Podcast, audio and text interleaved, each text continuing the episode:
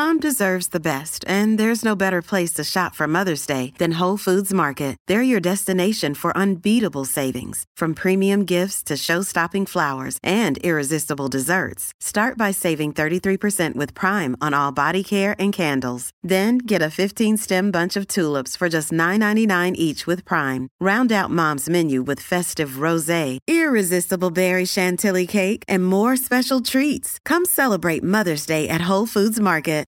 Welcome back to SEN Fridays in the top end. Thanks to Raine and Horne Darwin finding a place to write your next chapter. Boys, over the last couple of weeks, we've been talking about the NBL 1 competition and the Darwin Salties, but let's face it, we're still beginners. We're still getting our head around it. And here to talk about everything happening in the NBL 1 competition is Malcolm Crawford. Do we have you, mate? Yeah, mate, you do. Hey, Malcolm. Thanks very much for joining us. Firstly, uh, what is the NBL One competition? How would you explain it to someone who sort of doesn't have a full grasp of the basketball landscape here in Australia? No worries. So the NBL One basically is uh, a nationwide level just under the NBL and WNBL um, levels of sport. So NBL and WNBL, they're the pinnacle. That's where the you know the big contracts and things like that are. That's where most of our Australian teams players are drawn from. Things like that.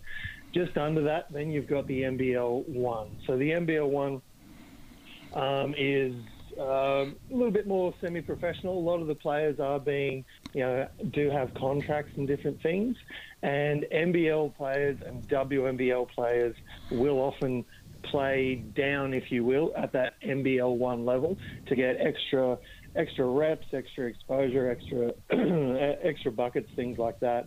Um, but it allows because it's now being done at a standardized level. It allows people to actually come and watch these games. Every excuse me, every game is televised, and um, you still like you, you've got access for kids and everyone everyone else to go and watch this high level of uh, Australian sport at your almost at your local uh, at your local stadium, which is really awesome. Yeah, is um is the NBL one a consistent stepping stone now to getting into the NBL? Have you found that? Uh, it is a lot more consistent. Obviously, the NBL one is still fairly new. It started in 2019 down down south. Um, then, unfortunately, COVID basically just put a little bit of a you know, spanner in the works, if you will, of rolling it out nationally. But we do now have the uh, the five conferences. Um, last year, last season alone, just from the NBL One North, uh, we had uh, Luol Deng, Cody Statman, Rasmus Spark, and of course uh, Malawatch from from the Salties, Ben Air, Cam Thu, just to name a few from the North who were able to then step up into that NBL space. And uh, on top of that as well, we also had um, Tiana Mangakahia, India Bauer, and Lily Ricano yep. step in, step up into that WNBL space as well. So it is definitely where teams are looking, and often at um, Brisbane Capitals home games where I commentate, we'll often have. Um, you know the uh, the local NBL head coaches and assistant coaches in watching games, especially when different teams roll through town. Yeah, uh, so there is, has been a bit of um, progression, hasn't there? Is the, um, the introduction of the Salties been a real positive sign um, of growth as well for the competition?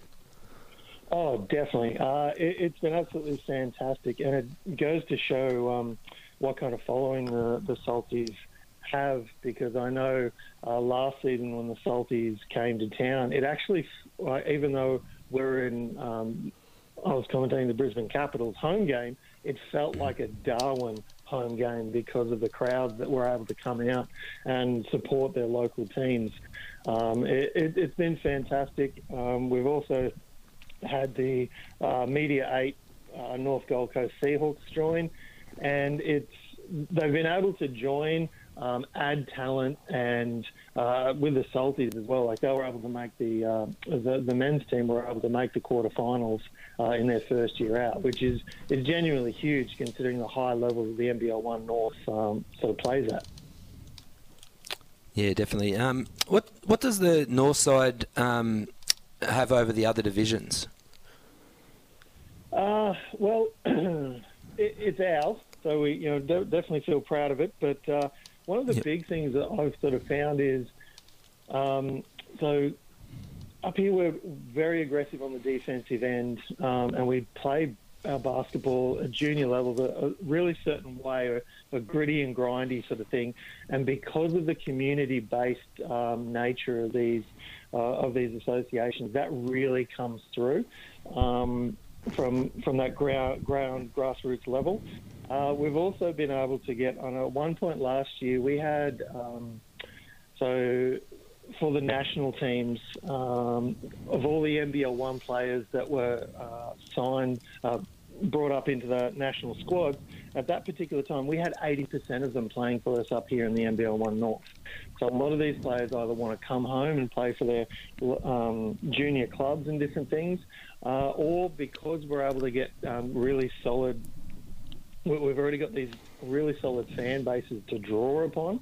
Uh, it, it's allowed uh, bigger crowds and different things and, and, communities to really get behind. And uh, yeah, it, it's it's really solid for us. Unfortunately, at the Nationals, we weren't able to uh, take down to take out the national uh, crown. Both of them went out uh, went out west, but.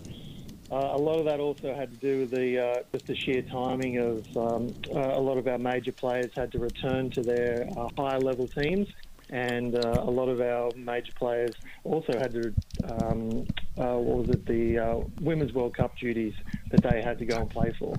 But the fact that we're able to get these high level players playing in our NBL one competition is really huge. Yeah, Malcolm Raff Clark here, mate. My my question is, um, have you seen the growth in the in the junior ranks now, or more more juniors signing up and, and wanting to be a part of basketball than you would, uh, especially at that level where you know they can sort of start seeing themselves or setting a goal to try and make the Salties or any of these NBL one teams? Yeah, definitely have. Um, so over the last two years, obviously it, it is still growing, but um, there's more and more juniors getting out to all the games um, and things and things like that. We're also um, seeing a lot of the a lot of the junior players coming out to. So each team will play a like we'll have open tryouts at the start of the se- uh, start of each season. Uh, I know I went to uh, a couple of our capitals ones, and the sheer number of you know kids who were you know at that age, they weren't necessarily at that skill level. Um, all of them, obviously, because it is such a high clip. But they were there. They were keen. They were, you know they wanted to be a part of um, this amazing thing. And the great thing about the NBL one is it it allows access. I know I took um, I took my daughter to an away game uh, recently. I was able to get out to it, and her favourite player from the Brisbane Capitals actually um, saw us in the crowd. We were there really early. She came up and you know introduced herself and uh, and shook my daughter's hand and. She was just blown away. Like you know, it, it allows that access that you don't necessarily get at that NBL and WNBL level, and that's the stuff the juniors really froth and love. So I definitely say yes. Uh, and obviously, uh, as we as we get deeper into this NBL one um, uh, almost experiment that we're, we're doing here, it's it's definitely going to be more and more of a thing as these junior players come uh, come up through the systems. Yeah, definitely. Because I, I I refer to someone like who's a really good junior. Oh, he's playing senior footy now, and he's one of the long boys, and he actually almost put his preseason aside to try and try out for the uh, the NBL one for the Salties up here in Darwin, and a lot of people were a bit shocked that he was thinking that that way because he could have went down and played mm-hmm. VFL almost you know set him set his goals on the AFL, but you know to have that opportunity to try and push himself in basketball was was awesome to see. So yeah, I definitely see what you're talking about there, mate. Hey Malcolm, uh, do you think that? So we've been talking a little bit uh, on and off air about the makeup of the Darwin Salties team, and the general criticism for territory teams that have played at the semi-elite level is, oh, there's not enough locals. But realistically, with your knowledge of the NBL one competition, a territory team couldn't really compete without that uh, interstate sort of imports and players like that, could they? Uh, well, basically, it's at the level now where effectively no team can. So yeah. it's it's not just localized to the territory situation. Yeah. It, it's across the board. Um, I mean, uh, this year we've got the uh, we've got teams like Ipswich who've got they got they got Nathan Sobey, they've got Harry Froling, and they've got the Galloway brothers on top of their Um, they've got some juniors and some other situations. Last year, our champions were the Gold Coast Rollers, um, we, who had they brought in uh, Kadee. I think that by the end they had uh, four or maybe five either NBL players or on the cusp of the NBL um, that they that they brought in, um, and basically, yeah, you, you've got to have these high level signings to, to compete at this level. Um, and then you focus on your, your, your grassroots, and there will always be a place in those teams um, for your juniors, uh, which you know every association has. Sometimes they, you know, sometimes the junior kids just don't get the burn um, as much as we want, and that's the problem with you know community-based basketball. We we sort of you, you, you come along and you you watch these junior kids and you get invested in them and you want them to have more time and more exposure and more more more more more. But unfortunately, you know the NBL one is it, it flies at a really high clip, and you need these high-level imports. Um, that's just the nature of the beast. Yeah, we do need to wrap up pretty soon. But a Northern Territory team in the NBL, what do you think would need to happen uh, for that to become a reality? And is it any chance, say, within the next decade or so? Uh, I think it definitely is. From what I'm hearing, there's two uh, two sort of major hotspots um, uh, across the NBL North situation. Uh, Darwin and uh, looking at another shot with the, the Gold Coast Tropics. I, I, think both of them have a shot. One of the great things that the um, uh, the Darwin situation has. It's it's getting good crowds and different things like that, which is super important. There's also less competition in town in that sense of there's no NRL, there's no AFL, you know, so you don't have those, you know, while the grassroots and you know, semi-professional stuff is definitely there, and it's really solid, and it's got a great groundswell of support. Um, you know, you don't have those higher level, uh, higher level things that that take a lot of that money and focus from uh, all the other cities. So uh, basically, just you know, if locals want that sort of thing, they've got to get down to their local, uh, get down and watch the Salties. You know, it's it's that simple. Buy the jerseys, buy the shirts. Yeah support your team as much as you can. Um, they're doing really good things on the court. They're, you know, they, have got a really solid team at the moment. I'd say at the moment they're kind of sitting in that um, tier two, uh, in tier two sort of level in the men's, and the women are right up there at the moment. Still early in the season, but uh, yeah, they're they're in that uh, tier tier one cusp uh, at the moment. The the Salties of the men and the women.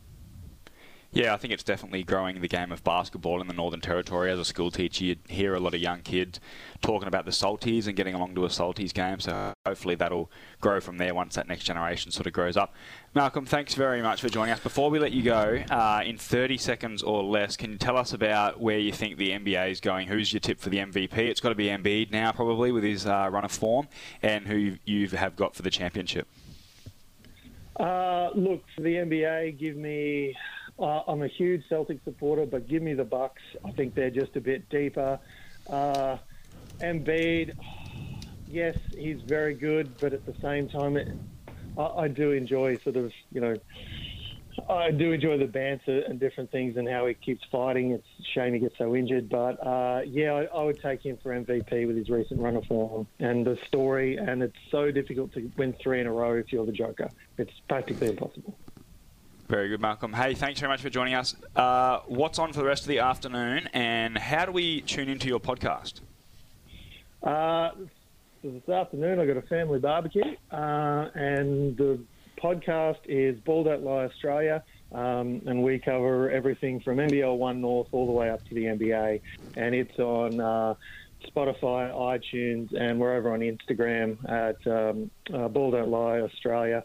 Uh, and yeah, that's that's where all our stuff is. And uh, yeah. Very good, mate. Thanks for joining us. Thank you, Malcolm. Thank you very much. Thank you. Plenty more to come here on SEN Fridays in the top end. Thanks to Raine and Horne Darwin. We will love your listing.